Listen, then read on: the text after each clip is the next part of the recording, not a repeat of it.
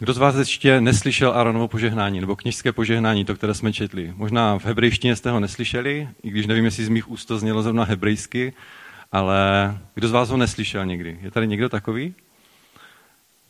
Já myslím, že pokud tady někdo není úplně, úplně nový, tak eh, toto požehnání a tyto slova jsou v, naš, v našich kruzích, ale hlavně v takových těch tradičních církvích, katolické církvi, eh, které jsou, tady vidím klučina, neslyšela ano, požehnání, tak dneska ho slyšíš poprvé a já ti vysvětlím, co to znamená. A tak třeba v katolické církvi se toto požehnání používá vždycky při slavnosti Eucharistie nebo večeře páně, kde nakonec ten kněží žehná, žehná přítomným a pronáší slova tohoto požehnání. A tak, i, tak eh, podobně to je i, i v evangelických kruzích. U nás miletniční, možná si pamatujete, před nedávnem tady bylo požehnání dítěte, tak pronášíme slova tohoto požehnání při vítání nového člena mezi námi. A já si tak říkám, jestli toto požehnání nebo toto slovo má, eh, má nám co říct ještě v dnešní době. Je to požehnání, nebo jsou to slova, která jsou stará minimálně tři tisíce let. A tak tento dnešní kázání bude o tom, abychom se zamysleli, jestli slova tohoto požehnání platí pro nás a pokud ano, co nám mají, mají, mají říct.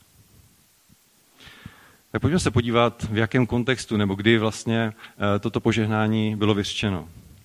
Eh, víte, že izraelský lid eh, byl nějakou dobu v zajetí v Egyptě, poté byl Mojžíš poslán hospodinem, aby vyvedl jeho lid z Egypta a oni se vydali na strastiplnou cestu, v té době to ještě nevěděli, směrem do zaslíbené země a mezi tím přišli na horu Sinaj, kde jim Bůh dává, nebo s nima uzavírá smlouvu. Uzavírá smlouvu s Izraelem, jakožto jeho lidem, a se sebou samotným, jakožto jejich Bohem. Izraelský lid přebývá u té hory nějakou delší dobu, Bůh jim tam dává různá přikázání, eh, dávají tam různé eh, návody na život, takové předpisy a jedním z těch posledních, které jim dává, je právě, jsou právě slova tohoto, tohoto požehnání. Předává ho Áronovi a jeho synům a je zvláštní, že je tam napsáno, že hospodin promluvil k Mojžíšovi, aby promluvil k Áronovi a ten, aby promluvil k těm lidem, aby promluvil slova tohoto požehnání. Bylo mi to přinejmenší zvláštní, ale ale tak to ve starém zákoně bylo. Bůh jako kdyby přímo ne, eh, nekomunikoval s lidma, ale používal k tomu prostředníky eh, své proroky, kněží, kteří komunikovali s božím lidem. Adresátem tohoto požehnání, když čteme, tak jsou to synové Izraele. Jsou to lidé, kteří byli uh, potomky uh, Jákoba, samozřejmě Abrahama, Izáka, Jákoba. Byli to lidé, kteří vyšli spolu s Mojžíšem z Egypta a těmto je toto zaslíbení předáváno. Já když jsem, se nad tím přemý, když jsem nad tím přemýšlel, nad tím slovem, tak mi bylo vždycky, já jsem ho kdysi hodně vnímal, protože mě fascinovalo, bylo to takové tajuplné, takové plné, eh, plné takového tajemství pro mě. Uh, obdivoval jsem Árona, který dostal to, toto požehnání a tak, tak jsem k tomu zhlížel s takovou úctou a, a hodněkrát jsem si přečítal toto požehnání a bylo to pro mě takové uh, hodně zvláštní slovo, ale teďka, když jsem se připravoval na kázání už v Opavě a tady, tak jsem uviděl takový nový rozměr tohoto požehnání. A to je to hlavní, s čím bych se chtěl s vámi dneska sdílet. Já bych chtěl, aby jsme pochopili, že to, co Bůh dává Áronovi a jeho synům, není nějaká zaklínací formule. Jo, není to nějaké zaklínadlo, není to nějaká, nějaká, nějaká aktivační věta, že když bude vyřčeno toto požehnání, když ho vyřkne Áron, tak Bůh najednou spozorní a začne s božím lidem něco dělat. Já bych chtěl, abychom pochopili, že toto eh, požehnání je něco, co Bůh dělá pro nás každý den a bude to dělat po celou dobu, co budeme na tomto světě. Je to ujištění hospodina o tom, že ti, kterých se toto požehnání týká, se na něho mohou spolehnout. V ekumenickém překladu, ten, který jsem použil a který je, myslím, tady za mnou, je toto požehnání vyřčeno takovým přacím způsobem. To znamená, jako ten, kdo prohlašuje toto požehnání, si přeje, aby se toto stalo v našem životě. Je tam to slovo ať. V jiných překladech tam to slovo ať není, ale eh, vyznívá to podobně. To znamená, že ten, kdo to, eh, kdo to prohlašuje, tak jako kdyby si přeje, aby se to stalo. Já jsem z toho měl vždycky takový pocit, že mě se to zrovna netýká, protože zrovna všechno to, co tam je napsáno, tak úplně neštimuje s tím, co zažívám ve svém životě. A tak jsem to bral jako, že je to taková přací věta, že když to někdo říká, tak jsem, tak jsem z toho měl dojem, no tak ať ti hospodin žehná ať ti taky dá všechno, co potřebuje, že tě chrání, ale je to takové, jako kdyby to nemělo, nemělo váhu. Jo? Nemělo to pro mě takový, takovou důležitost. A já, když jsem si potom četl ten text a snažil jsem se ho z hebrejštiny taky nějak rozlouskat, ne, že bych uměl hebrejsky, ale použil jsem k tomu eh, nějaké dostup, nějakou dostupnou literaturu, tak se mi najednou otevřely oči. To, co je tam napsáno, eh, takový doslovnější překlad toho místa, bych vám teďka přečetl. Žehná ti hospodin a střeží tě. Rozsvěcuje hospodin tvář svou k tobě a omilostňuje tě. Nese hospodin tvář svou k tobě a klade na tebe pokoj. Když si to přečtete v tomhletom překladu, myslím, že začnete chápat trošku víc, o co se tam jedná. A já bych se v další části toho kázání tomu rád věnoval. Už to není přací věta, už to není takové to, kež by se to stalo, nebo ať se to stane. Ale tady prohlášení toho, co se děje ve skutečnosti teď. U těch slovec, která tam jsou použita, oni jsou v nedokonavém vidu, znamená, že ta věc se děje teďka, aktuálně, a ještě není ukončena, stále se děje. To znamená, když Bůh toto prohlašuje, chce nám říct, že to, co je tam zapsáno, tak s tím můžeme počítat dneska, zítra, pozítří, za tři tisíce let. A tak se nyní pojďme podívat na ty jednotlivé části toho požehnání a projďme si je takhle jedno za druhým. Ta první část toho požehnání je, ať hospodin, ať ti hospodin žehná a chrání tě. První sloveso, které je tam použito, je slovo, sloveso žehnat. Je to z hebrejského beraka. A co si vy pod, představujete pod slovem žehnat?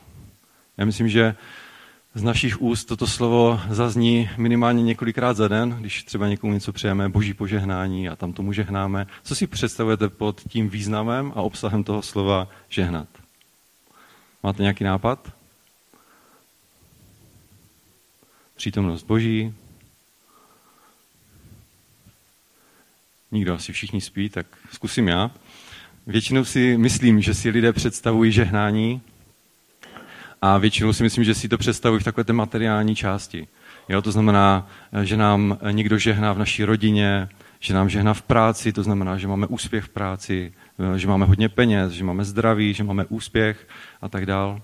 Jednoduše bychom mohli říct a nazvat, že to takové životní štěstí, nebo to, že k nám je život příznivě nakloněn, souhlasíte jak se mnou? Chápete trošku takhle, takhle třeba, když, jo? Chápete to takhle? Ano, tam vím, chápe. Co však o božím požehnání nebo o požehnání mluví Bible? V Biblii přímo jako kdyby definice toho slova žehnat nebo požehnat není, tak se musíme podívat na to, když je mluveno o požehnání, co to znamená. A jedno takové prvotní požehnání, když začneme číst Bibli od začátku, tak je v Genesis v první kapitole a tam ve 22. a potom ve 28. verši je napsáno toto. A Bůh požehnal slovy. Ploďte a množte se a naplňte vody v mořích. A létavci, ať se rozmnoží na zemi. V tom 28. verši je napsané, Bůh je požehnal a řekl jim, ploďte a množte se a naplňte zemi. Podmaňte si a panujte nad mořskými rybami, nad nebeským tactvem, nad vším živým, co se na zemi hýbe. Tady je požehnání jak rybám, tak těm, co mají létat na, na zemi, je tam potom požehnání i člověku. Všechno, čemu Bůh žehná, roste a prospívá. Ať je to příroda, ať je to člověk, ať je to naše dílo, to, co děláme našima rukama. Když nám Bůh žehná, tak to všechno prospívá a je v tom život. Dalším takovým požehnáním nebo požehnání je božím darem. Je to velmi důležité, jak o tom svědčí třeba příběh Jákoba. Jestli si trošku vzpomenete, tak Jákob ve svém životě s požehnáním zažil dvě takové zkušenosti. Ta první byla, když oklamal svého otce a převlekl se eh, za Ezaua a přijal požehnání od eh, svého otce a využil takové slabší chvilky Ezaua, který měl zrovna hlad a dal mu své prvorozenství a uh, Izák mu požehnal. Takové to druhé požehnání, které už bylo podle mě eh, mnohem důležitější v jeho životě, je to, když u potoka Jábok on zápasil s nějakou bytostí. Na konci, eh, na konci Jákob říká, že bojoval s hospodinem. A tak tam se prali celou tu noc a, a na konci, jak už, jak už sluníčko vysvítalo, tak ta bytost poznala, že Jakob asi nepřemůže, poranila mu kyčel, ale Jakob se stejně nedal, říkal ti, nepustím tě, dokud mě nepožehnáš. Pro něho to požehnání od té bytosti, která tam byla, bylo zásadně důležité. A tak ta bytost, než odešla, tak požehnala Jakobovi. A důležité v tomto příběhu je to, že Jakob z toho místa u toho jáboku, toho potoka odešel jiný, změněný. Přijal to požehnání od hospodina a už to nebylo to úlisné, takové to úskočné požehnání, které si uloupil Ezavovi, ale bylo to požehnání, které přišlo od hospodina a které bylo už plné toho jeho, té, jeho, té jeho zkušenosti s Bohem za celou dobu, kterou prošel, když si vybíral svou manželku a co všechno musel prožít. Požehnání je taky podmíněné. Požehnání měl obdržet Izrael, pokud bude poslouchat hospodina a plnit jeho příkazy. V Deuteronomiu 28. kapitole od 1. do 2. verše. Jestliže budeš opravdově poslouchat hospodina svého Boha a bedlivě dodržovat všechny jeho příkazy, které ti dnes udílím, vyvýší tě hospodin tvůj Bůh nade všechny pro národy země a spočinou na tobě všechna tato požehnání, když budeš poslouchat hospodina svého Boha. Takže vidíme, že požehnání je spojeno s tím, že izraelský lid bude poslouchat hospodina a bude dbát na ty příkazy, které dostal na tom Sinaji. Je tam potom výčet toho všeho, co bude Izrael přijímat od hospodina, jaká požehnání. Týká, týká, se to, uh, týká se to požehnání, že budou mít plodné ženy, že budou mít plodný, uh, plodné pole, že budou mít plné sípky, že Bůh bude chránit při jejich vycházení i vcházení. A to se nám líbí. Takhle, takhle to je ale pak je tam výčet mnohonásobně další toho zlořečení nebo toho, co Bůh udělá v případě, že, že izraelský národ nebude poslouchat příkazy hospodina.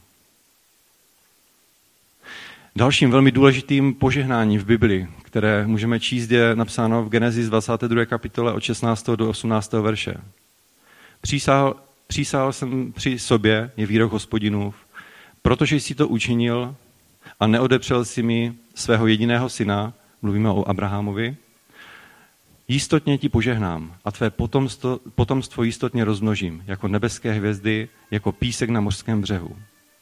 Tvé potomstvo obdrží bránu svých nepřátel a ve tvém potomku dojdou požehnání všechny pro národy země, protože jsi uposlechl mého hlasu. Tady je požehnání zase dáno Abrahamovi a je tam řečeno, že požehnání dojdou všechny pro národy země v potomku, který vychází z Abrahamových beder. Tím potomkem, jak víme, je Ježíš Kristus. A boží požehnání taky musíme umět přijmout. Musíme si uvědomit, že požehnání pochází od něho, ne od nikoho jiného. Ne od Árona, ne ode mě, ale tím, kdo žehná, je hospodin. Musíme Boha milovat celým svým srdcem, důvěřovat mu, poslouchat ho a to je spojeno s tou podmínečností. To znamená, že pokud budeme tohle mít, můžeme počítat s tím, že nám Bůh bude žehnat. Musíme ze svého života odstranit vše, co by požehnání taky bránilo. To, co nám může bránit přijímat Boží požehnání, je náš hřích. Je to, že žijeme eh, v něčem, co brání tomu, aby se Bůh mohl v našem životě projevit. Takový zjevný hřích je určitě překážkou v tom, abychom mohli od Boha přijímat jeho požehnání. Dalším slovem, slovesem, které je použito, je chrání tě. V tom doslovnějším překladu je tam, že tě Bůh střeží, střeží tě. Zase jedna hádanka. Co, eh, kdo z vás ví, co má policie napsáno na dveřích svých aut? Pomáhá a chránit, že? Je to tam. Ano, policie je tady proto, aby, nás, aby nám pomáhala, aby nás chránila taky před úklady těch zlých lidí. A mají to napsané na těch dveřích, někdy to dělají velmi dobře, někdy se jim to moc nedaří, ale jsou to prostě jenom lidé. Já chci jenom ukázat na to, že, že nemůžeme spolehat na, na policii, na armádu, ani na sami sebe, že pomůžeme, nebo že jsme schopni ochránit sami sebe, své děti, své okolí. Jediný, kdo chrání a je schopen nás ochránit, střežit nás, je hospodin. Je to napsáno ve, 27, eh, ve 127. žalmu v první kapitole.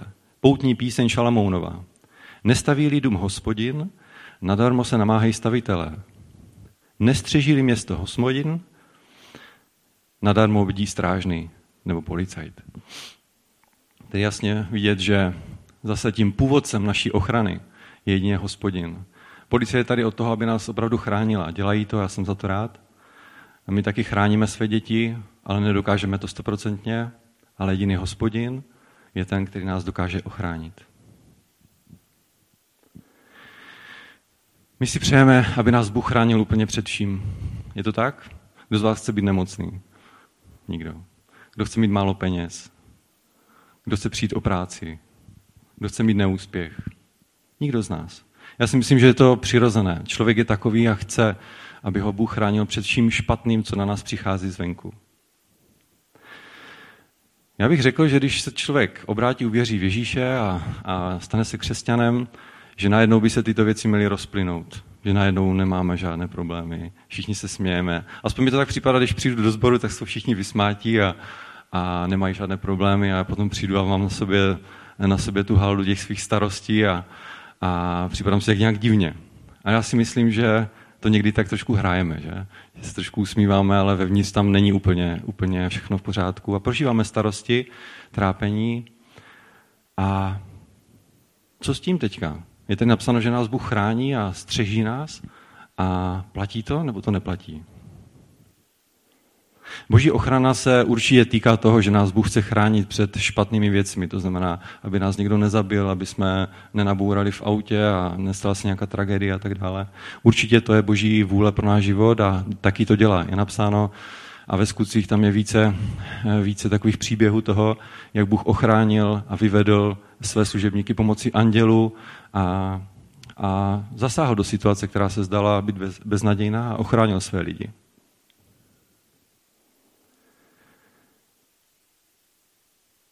Prvotním božím záměrem je, abychom vždy a ve všem se spolehali pouze na něho. Ať už se těšíme blahobytu a je nám dobře, máme plnou peněženku, jsme v, jsme v klídečku, pokoji, nikdo nás nepronásleduje. Ale taky pokud jsme v koncentračním táboře nebo jsme pro následování, tak je důležité, abychom byli v obecenství s Bohem. Protože pouze On nás chrání před různými situacemi, ale to důležité, aby jsme si uvědomili, On nás chrání především uprostřed těch situací, ve kterých se nacházíme. Já vám přečtu jeden žálm, 121. Píseň k pouti. Pozvedám své oči k horám, odkud mi přijde pomoc. Pomoc mi přichází od hospodina. On učinil nebesa i zemi. Nedopustí, aby uklouzla tvá noha. Nedříme ten, jenž tě chrání. Ano, nedříme a nespí ten, jenž chrání Izraele. Hospodin je tvůj ochránce. Hospodin je ti stínem po pravici. Ve dne tě nezasáhne slunce ani za noci měsíc. Hospodin tě chrání od všeho zlého.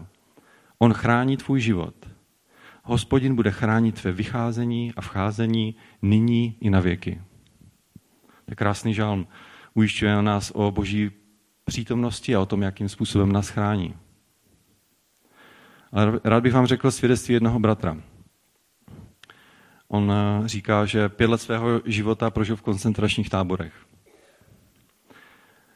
Říká, když byl, když byl na pokraji svých sil a byl nemocný tyfem, eh, v osamění, já si dokážu představit, že tam noc co noc usíná sám, říká, že tam spí na tvrdé pryčně a je na pokraji svých sil a už se ani neodvažuje pomyslet na Boha, že by ho zachránil z té situace, už je tam léta. Tak říká, teprve tehdy na té pryčně v Dachau si uvědomil, co znamená právě v tom 121. žalmu to o té ochraně nebo o té pomoci. Říká, teprve tehdy jsem pochopil, co znamená hebrejská předložka Mejm ve 121. žalmu. Je to v tom místě v druhém verši, kde je napsáno, že pomoc mi přichází od hospodina. V doslovnějším překladu je tam napsáno, že pomoc mi přichází spolu s hospodinem. A on říká, tehdy jsem pochopil, že i ta situace, ve které jsem se ocitl, tak tu pomoc, kterou mi Bůh dává, je to, že jsem v obecenství s ním. To jediné, co mi zůstalo a na čem můžu stavit, je to, že jsem spolu s Bohem. Od něho mi přichází pomoc. Bůh ho z toho koncentračního tábora vysvobodil a on žil, tuším, že do 94 let a, a říká, že ten žálm 121. pro něho v celém životě byl velmi důležitý, protože si uvědomoval to, že jedinou pomoc, jedinou ochranu člověk získává právě ze společenství s hospodinem. Ty situace, nebo ta situace, ve které se on ocitl, byla děsivá. Nechtěl bych ji prožít. Zdálo se, že, že tam zemře na tom místě, ale možná to pro něho bylo právě to, aby on pochopil, co znamená, když ti Bůh řekne, že tě střeží. Že jeho pozornost je upřená na tebe. To znamená to slovo střežit. On je soustavně soustředěný na tvůj život a chrání tě. Říká, pomoc mi však přišla v rozpoznání, že má pomoc i ve společenství s hospodinem. Já když jsem tak studoval tu první část toho Aaronova požehnání, to je to, co jsem teďka říkal, tak jsem si uvědomil jednu věc. Naše nebo moje lidská přirozenost mě nutí poměřovat míru božího požehnání tím a ochrany tím, jak mám tlustou peněženku a jestli jsem happy, jestli je všechno úplně tak, jak by mělo být. Já vám chci říct, že to je eh, ten hlavní omyl, který děláme. Nemůžeme poměřovat to a hodnotit Boha podle toho, nakolik mám tlustou peněženku, že je to jeho požehnání nebo není jeho požehnání. A nemůžeme hodnotit Boha podle toho, jestli nás chrání na základě toho, jestli se zrovna cítím dobře, anebo zrovna ležím na pryčně v Dachau.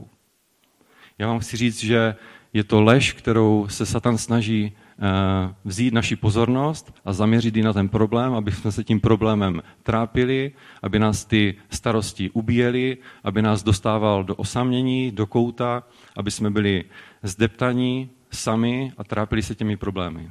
To je les satanova, kterou na nás, na nás hází. On chce, aby jsme měli špatný obraz o Bohu. Abychom si říkali, že nás Bůh nechrání, že nás zapomněl. Aby jsme si říkali, že Bůh nám nežehná, protože na nás totálně zapomněl. Je to lež, kterou se Satan snaží dostat do našich životů. To, že máš hluboko do kapsy, to neznamená, že nejsi požehnán. To, že zažíváš těžkosti a zkoušky, to neznamená, že ti je Bůh nechrání. Satan chce, aby jsme tomuto uvěřili a aby jsme měli špatný a zkreslený pohled na Boha. Ale Bůh nás chce ujistit o tom, že nám žehná a že nás střeží. Možná z nějakých příkladů si řeknete, no dobře, ale co takový Štěpán třeba byl ukamenován, jak on může říct, že ho Bůh ochránil? Ano, Štěpán, první z mučedníků, který položil svůj život eh, pro Krista, tak byl ukamenován proto, protože uvěřil v Ježíše Krista. Ale on říká, když před tím kamenováním se po, po, pohledl k nebesům, říká, že vidí svého pána, jak stojí po pravici otcově. Ano, pro Štěpána byl jeho úděl to, aby položil svůj život pro Ježíše Krista. To neznamená ale, že ho Bůh nestřeží, že nebyl v tom okamžiku spolu s ním. On dokonce povstal. A pro mě, když někdo povstane, eh, znamená, že projevuje určitou úctu nebo nějaký, nějakou uh, zvýšenou pozornost, že se děje něco opravdu výjimečného. A Štěpán položil svůj život, ale Bůh stojící ho přivítal u sebe ve svém království. Stejně tak bychom mohli pokračovat dál. Eh, známe příběh, známe příběh Joba, známe příběh Pavla, který hodněkrát říkal, co všechno ve svém životě musel prožít, kolikrát byl bičován a být holý a kolikrát byl zavřen. Ale já si myslím, že Bůh z něho ani na vteřinu, eh, nebo ani na vteřinu nestratil pozornost o tom, co Pavel dělá.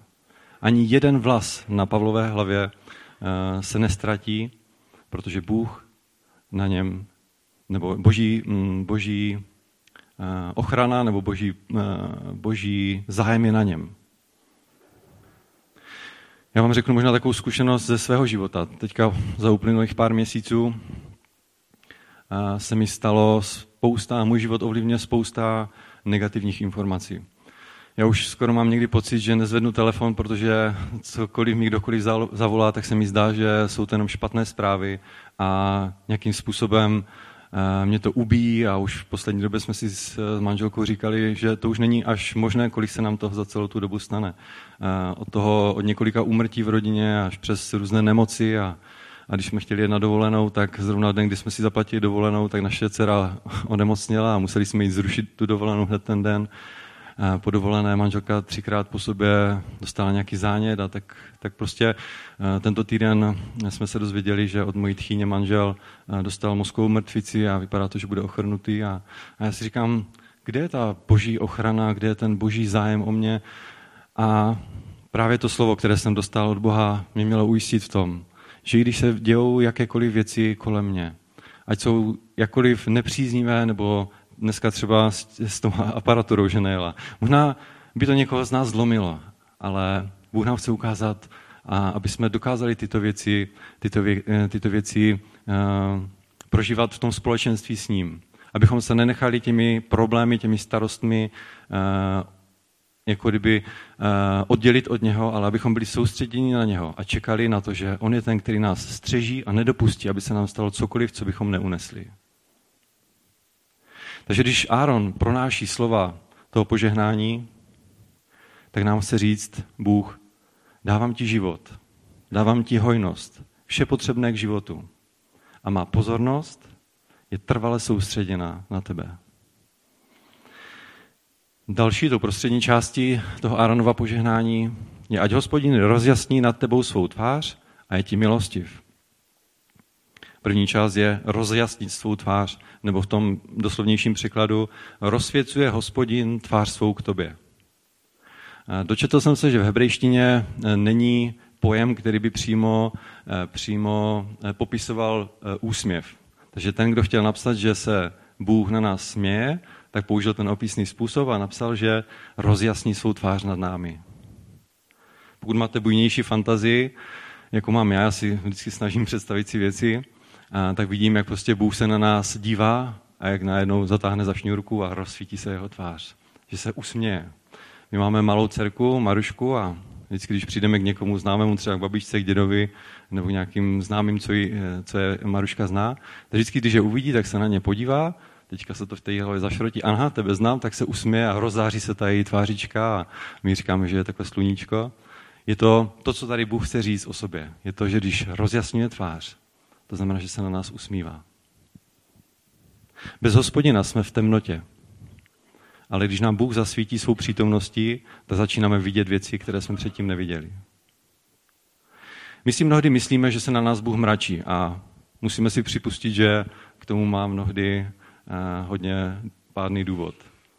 Ale tento zase pocit toho, že Bůh je ten, který je neustále na nás naštvaný, že pokaždé, když něco máme udělat, tak uděláme to jinak, špatně, nedokonale, ale to, co nám chce Bůh říct tady tím požehnáním, eh, je to, aby jsme si uvědomili, já se na tebe nezlobím.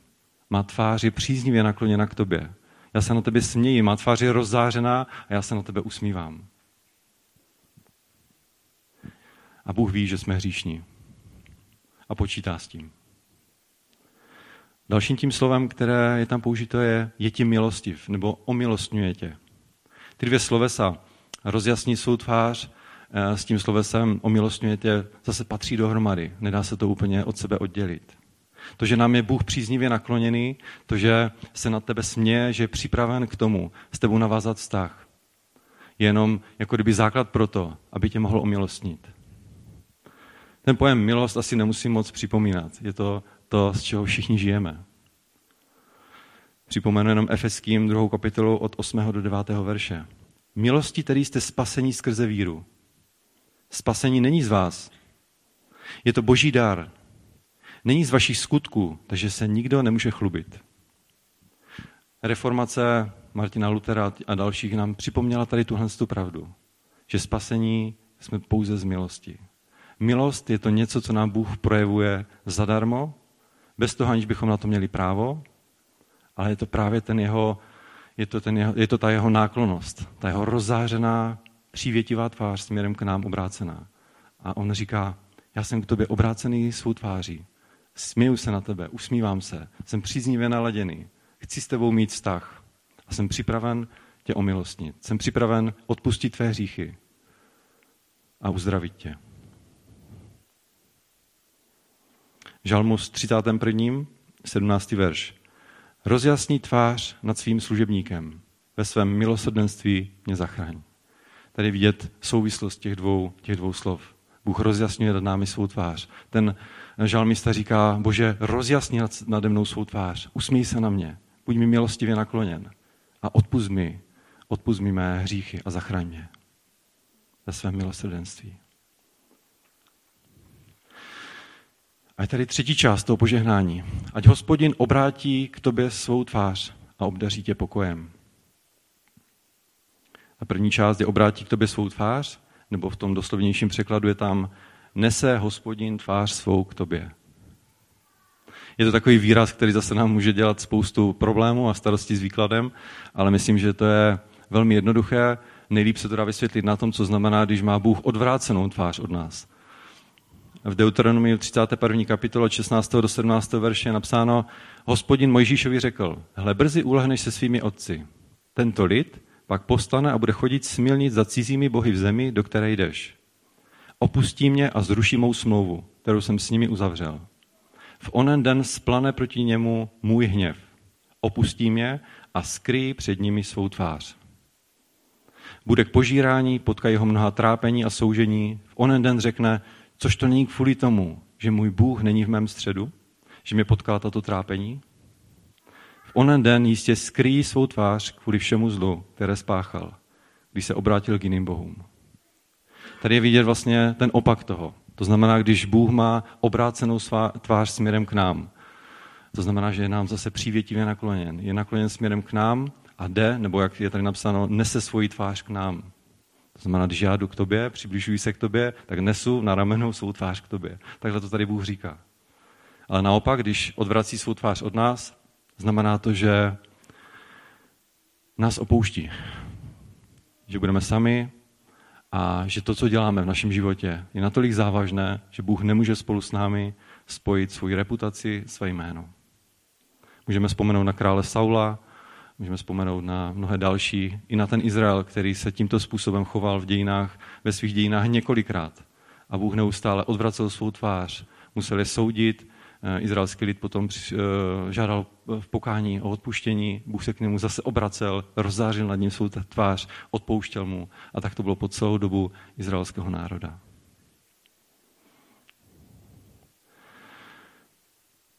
Poslední těch věcí, kterou bych chtěl dneska říct, je obdaří tě pokojem, nebo klade na tebe svůj pokoj.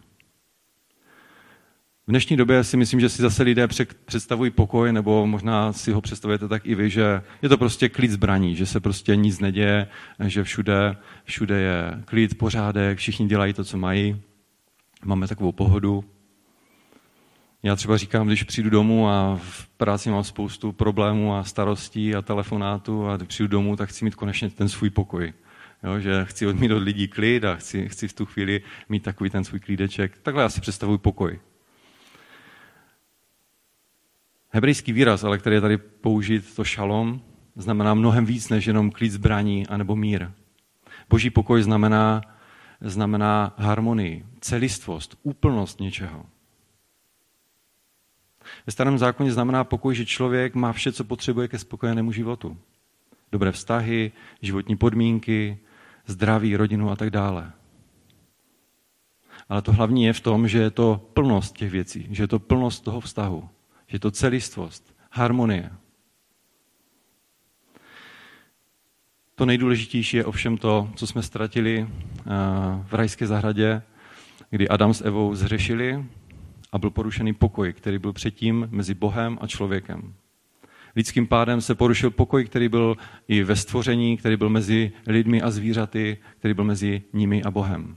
To všechno, o to všechno jsme přišli eh, tím, že jsme odpadli od Boha.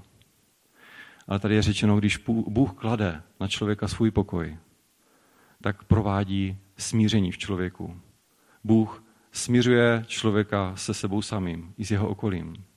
Pokoj je opět božím darem. Je to něco, co nemůžeme sami ze sebe vykřesat, nemůžeme se o to nějak vynasnažit. Pokoj dává pouze Bůh. A ten prvotní pokoj je darem od hospodina. Je to pokoj, je to usmíření vztahu Boha s námi. Ježíš Kristus nám říká, že nám dává svůj pokoj. Ne ten, který, který je schopen dát tento svět, ale dává nám svůj pokoj. A ten pokoj právě tkví v tom, že máme usmířený vztah s Bohem. Po tomto požehnání ještě následuje taková jedna věta. Budou klást mé, mé jméno na syny Izraele a já jim požehnám. Tady je důležité si uvědomit to, že ani ten Áron, ani kněži, kteří byli po něm, ani eh, pastoři, ani nikdo jiný v dnešní době, kdo toto, kdo toto požehnání pronáší, nejsou ti, kteří žehnají těm lidem, nebo kteří jsou schopni těm lidem dát toto požehnání. To požehnání dává pouze Bůh. Je to zase takové zvláštní, že Bůh klade své jméno na syny Izraele. A když si to představíte, tak to není to, jako kdybych vám dal svou vizitku a na ní měl napsané své jméno. Není to nějaká nálepka. Bůh nám nedává svou vizitku, abychom o něm věděli. To, že Bůh klade své jméno na syny Izraele, znamená, že je mezi nimi přítomný. On vstupuje do jejich života, do jejich srdcí a on je přítomný v nich. To, že klade své jméno na ně, znamená, že na nich spočívá jeho přítomnost. To, že Bůh dává na boží lid vložit své jméno, znamená, že s nimi své jméno nerozlučně spojuje. Tak jako to bylo s Izraelem. On s nimi uzavřel smlouvu. Oni byli jeho lidem a Izraelci měli v hospodinu svého Boha. To, že Bůh dává na boží lid vložit své jméno, znamená, že s ním spojuje i svou reputaci. To znamená, jakým způsobem se chová Izrael, jakým způsobem se chováš ty, je spojeno s boží reputací. To, jakým způsobem se budou lidé dívat na tebe, co ty děláš ve svém životě, to bude vypovídat o Bohu. Pokud budeš dělat dobré věci, tak je to dobrá reklama pro Boha. Ale uvědomme si, že pokud děláme špatné věci, tak naše jméno nebo jeho jméno je spojeno s naším životem.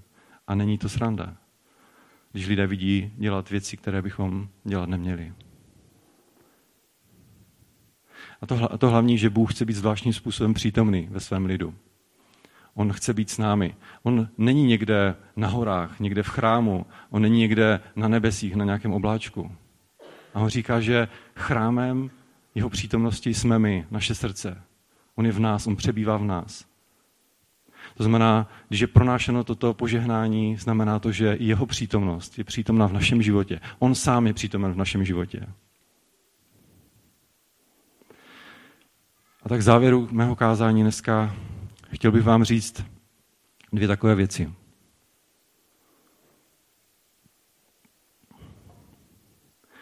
To požehnání se týkalo Izraele, nebo synu Izraele, ale týká se každého jednoho z vás i v dnešní době. V Efeským v 11. kapitole, od, v druhé kapitole, teda od 11. do 13. verše je napsané, pamatujte proto vy, všichni, co jsme tady, že jste svým původem pohané. A kterým ti, kdo jsou obřezaní na těle, čili synové Izraele, a lidskou rukou říkají neobřezanci. Že jste v té době opravdu byli bez Krista, odloučení od společenství Izraele, bez účasti na smlouvách božího zaslíbení, bez naděje a bez Boha na světě. To je hodně takové depresivní. Hlavně teďka v listopadu, když, no dneska zrovna je krásně, ale když jsou takové ty sichravé, sichravé večery a člověk má spoustu starostí a trápení a teďka by si ještě před spaním chtěl přečíst něco pozbuzujícího a zrovna by natrafil tady na to slovo, tak si myslím, kdyby ho dočetl jenom tady a řekl si, no dost, tak jdu radši spát, tak si myslím, že by byl totálně v depresi. Jakože to, jsme bez Boha, bez naděje, bez Krista, bez společenství s lidem izraelským, nemáme žádnou účast na jeho smlouvách, prostě jsme totální vyhnanci. A, tak si myslím, že by to nebylo fajn. Ale to je důležité v tom 13. verši. Ale vy v Kristu Ježíši jste se nyní, jste se nyní vy, když si vzdálení, stali blízkými pro Kristovu prolitou krev požehnání Áronovo, to, co Bůh mluvil k synům Izraele, platí i pro nás, pro tebe i pro mne a můžeš s tím počítat ve svém životě. A to je ta druhá část toho, co jsem vám chtěl dneska říct. Není to zbožné přání toho, co Bůh chce pro naše životy, nebo co by někdy v budoucnu se mohlo s nějakým štěstím přihodit. Počítejte s tím, že Bůh ti žehná, že tě střeží, že se na tebe usmívá, že tě omilostňuje, počítej s tím, že Bůh k tobě jde, že chce navázat kontakt s tebou, chce být ve společenství s tebou. A počítej s tím, že jeho pokoj naplně tvůj život. Já jsem toto požehnání zhrnul svými slovy.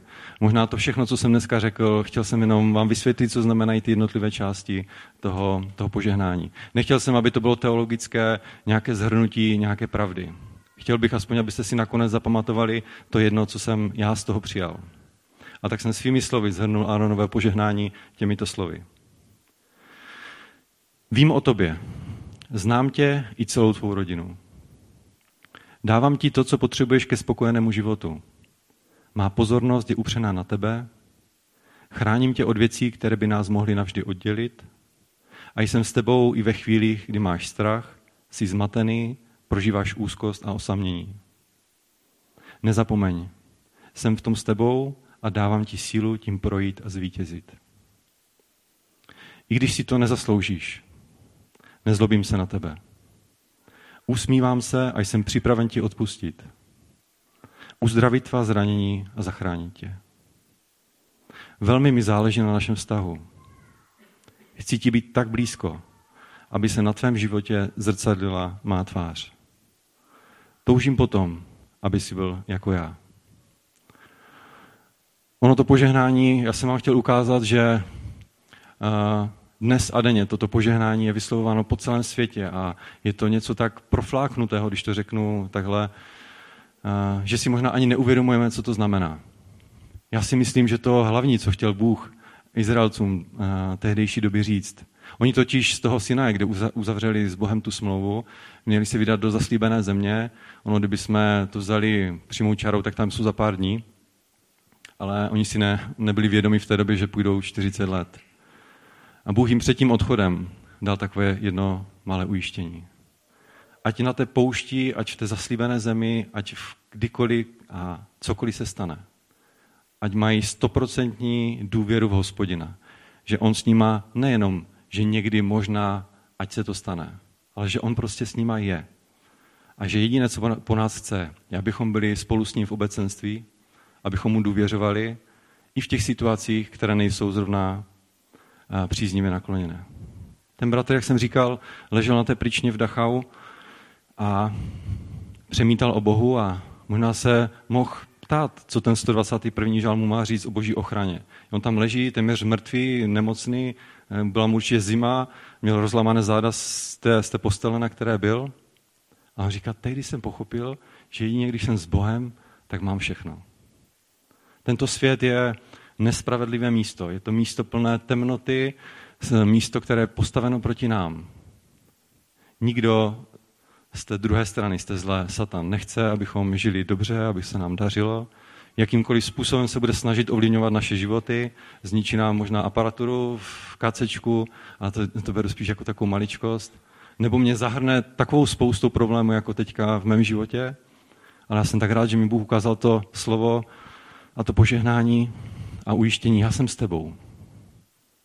Já o tom všem vím. A já ti dám sílu taky těma věcma projít. Bůh na nás dopouští zkoušky. A je to tak. Bůh nás zkouší, jakým způsobem jsme pokročili v našem životě s ním a dopouští na nás zkoušky.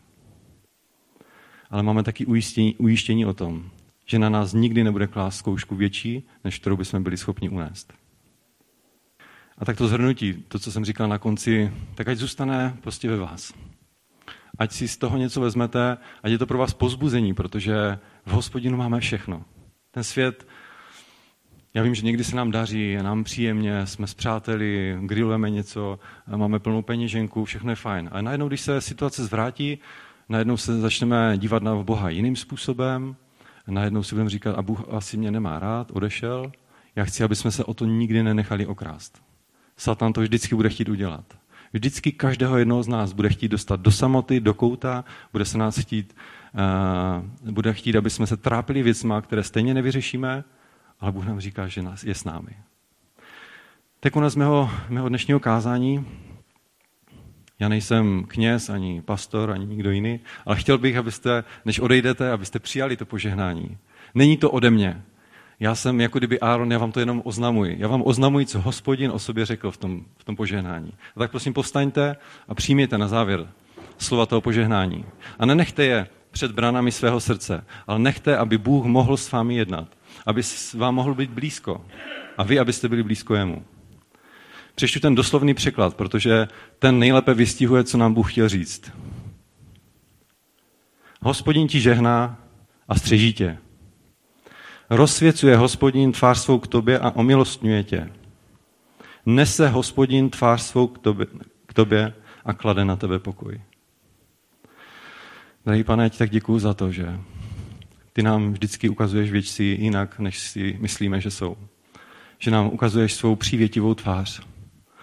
Že nám ukazuješ to, že se na nás směješ a že nás miluješ. Že jsi připravený odpouštět naše viny a že jsi připravený nás omilostnit. Děkuji ti, že nás střežíš. Děkuji ti, že nám žehnáš, že máme vše potřebné k životu. Děkuji ti, pane, za to, že k nám jdeš, přibližuješ se k nám. Přibližuješ, přibližuješ se k nám natolik blízko, že na nás může být vidět tvá tvář.